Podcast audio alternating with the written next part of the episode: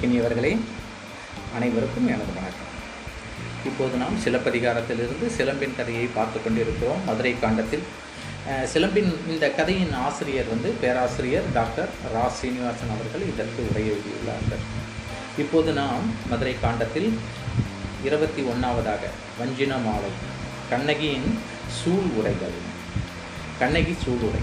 விழுந்து கிடந்த அரசமா தேவியை நோக்கி எழுச்சி பொங்க கண்ணகி சூள் உரைகள் கூறத் தொடங்கினாள். கோவிந்தன் தேவியே கேள்.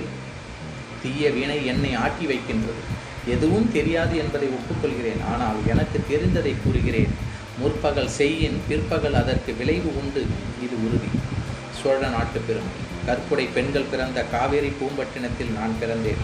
அவர்கள் அற்புத செயல்களை அறிவிப்பேன். கேட்பாயாக. வன்னி மரத்தையும் கோயில் மடைப்பள்ளியையும் சான்றாக வைத்து மனம் செய்து கொண்டாள் ஒருத்தி. அவளுக்கு மறுப்பு வந்தபோது அவள் அதை பொறுக்காமல் அவற்றை சான்று கூற அழைக்க அவையோர் முன் அவை வந்து நின்றன. அற்புதம் விளைவித்தால் இந்த பொறுப்பு நிறைந்த குழலால் காவிரி கரையில் மணல் பாவை ஒன்று அமைத்து வைத்து இவன் உன் கணவனாவான் என்று தோழியர்கள் கூற அச்சிறுமி அப்பாவையை காவேரி அலைகள் வந்து அடித்துச் செல்லாமல் அணை போட்டாள். அதனை காத்தாள் அந்த இடத்தை விட்டு அகலவே இல்லை. அவள் கற்பின் திண்மை அது. கரிகாலன் மகள் ஆதிமந்தி வஞ்சி நாட்டு வாலிபன் ஆட்டன் அத்தியை காதலித்தாள். அவனை காவேரி அலை அடித்துக்கொண்டு கடலுக்கு செல்ல வெள்ளத்தோடு இவளும் கரை ஓரம் ஓடிச் சென்று கடலை விழித்து என் கணவனை காட்டாயோ? என்று கதற அதன் அலைகள் அவனை கொண்டு வந்து முன்னிறுத்தின. இது தமிழக காதல் கதை. அதை ஓதி பழகியது நான். திரைகடல் திரை கடந்து பொருள் தேடச் சென்ற கணவன் வரும் வரையில் கரையில் கல்லாக நின்றாள். நல்லால் ஒருத்தி. அவன் கரை வந்து சேர அவள் பழைய கல்லுருவம் கரைந்து தன் நல்லுருவம் பெற்றாள். அசையாத மனநிலை அவள் எங்களுக்கு திசை காட்டியாக திகழ்கிறாள். மாற்றால் குழந்தை கிணற்றில் தவறி விழ தவறி விழ ஆற்றாளாகி தன் குழந்தையையும் தள்ளி இரண்டு குழந்தைகளையும் அக்கிணற்றில் குதித்து கரை சேர்த்தாள் ஒரு வீரமகள். அவள் ஆற்றல் எங்களால் போற்றத்தக்கதாக உள்ளது.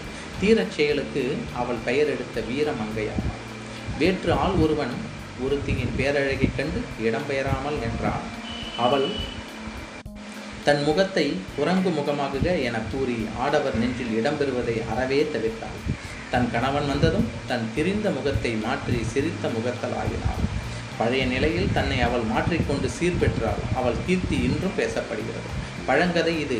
வண்டல் அயர்ந்து விளையாடிய சிறுமியர்கள் அவர்கள் வேடிக்கையாக பேசிக்கொண்டார்கள் ஒருத்தி சொன்னால் எனக்கு ஒரு மகள் பிறந்து உனக்கும் ஒரு மகள் பிறந்து இருவரும் பெரியவர்கள் ஆவார்கள். எனின் அவனுக்கு என் மகள் வாழ்க்கைப்படுவாள் என்று சொல்லிவிட்டார் காலம் சென்றது. தன் மகள் மனப்பருவம் அடைந்தாள்.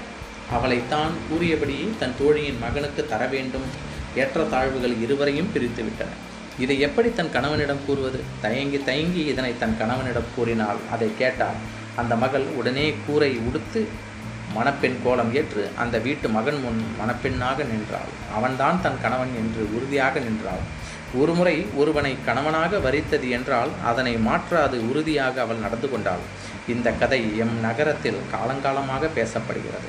இவ்வெழுவர் தம் கதைகளையும் எழில் உரை எடுத்து கூறி அத்தகைய கற்புடைய பெண்கள் பிறந்த நகரில் தான் பிறந்ததாகவும் தானும் அவர்கள் வழிவந்த கற்புடைய மாது என்றும் கூறினார் கண்ணகி அலறல் யானும் ஒரு கற்புடைய பெண் என்பது உறுதியானால் யானும் அற்புதம் நிகழ்விப்பேன். இந்த அரசை அடியோடு அழிப்பேன். இந்நகரையும் முழுவதையும் எரிப்பேன். என் செயல்திறத்தை நீ காண்பாய் என்று கூறி அரசவையை விட்டு அகன்றாள். நகருக்குள் வந்தால் நான் மாட கூடல் மகளிர்களை வானில் வாழும் தேவர்களே தவசிகளை கேளுங்கள். யான் போற்றும் காதலனுக்கு கேடு சூழ்ந்த மன்னனையும் அந்நகரையும் சீறினேன். யான் குற்றம் செய்யவில்லை. என் செயல் பழுதாகாது என்று கூறினாள். தன் இடமுலையை கையால் திருகி பீத்து எடுத்து நகரை வலம் வந்தாள். மும்முறை சுற்றினாள்.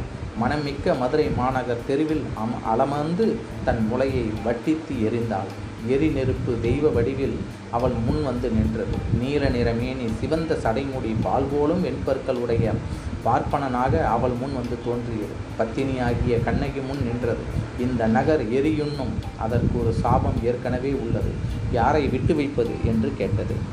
பார்ப்பா அறவோர் பசு பத்தினி பெண்டீர் முத்தோர் குழவி ஆகிய இவர்களை விட்டுவிட்டு தீயவர்கள் பக்கமே போய் சேர்க என்று ஏவினார் புகையோடு கூடிய நெருப்பு மதுரை மாநகரை சுற்றி கொண்டது.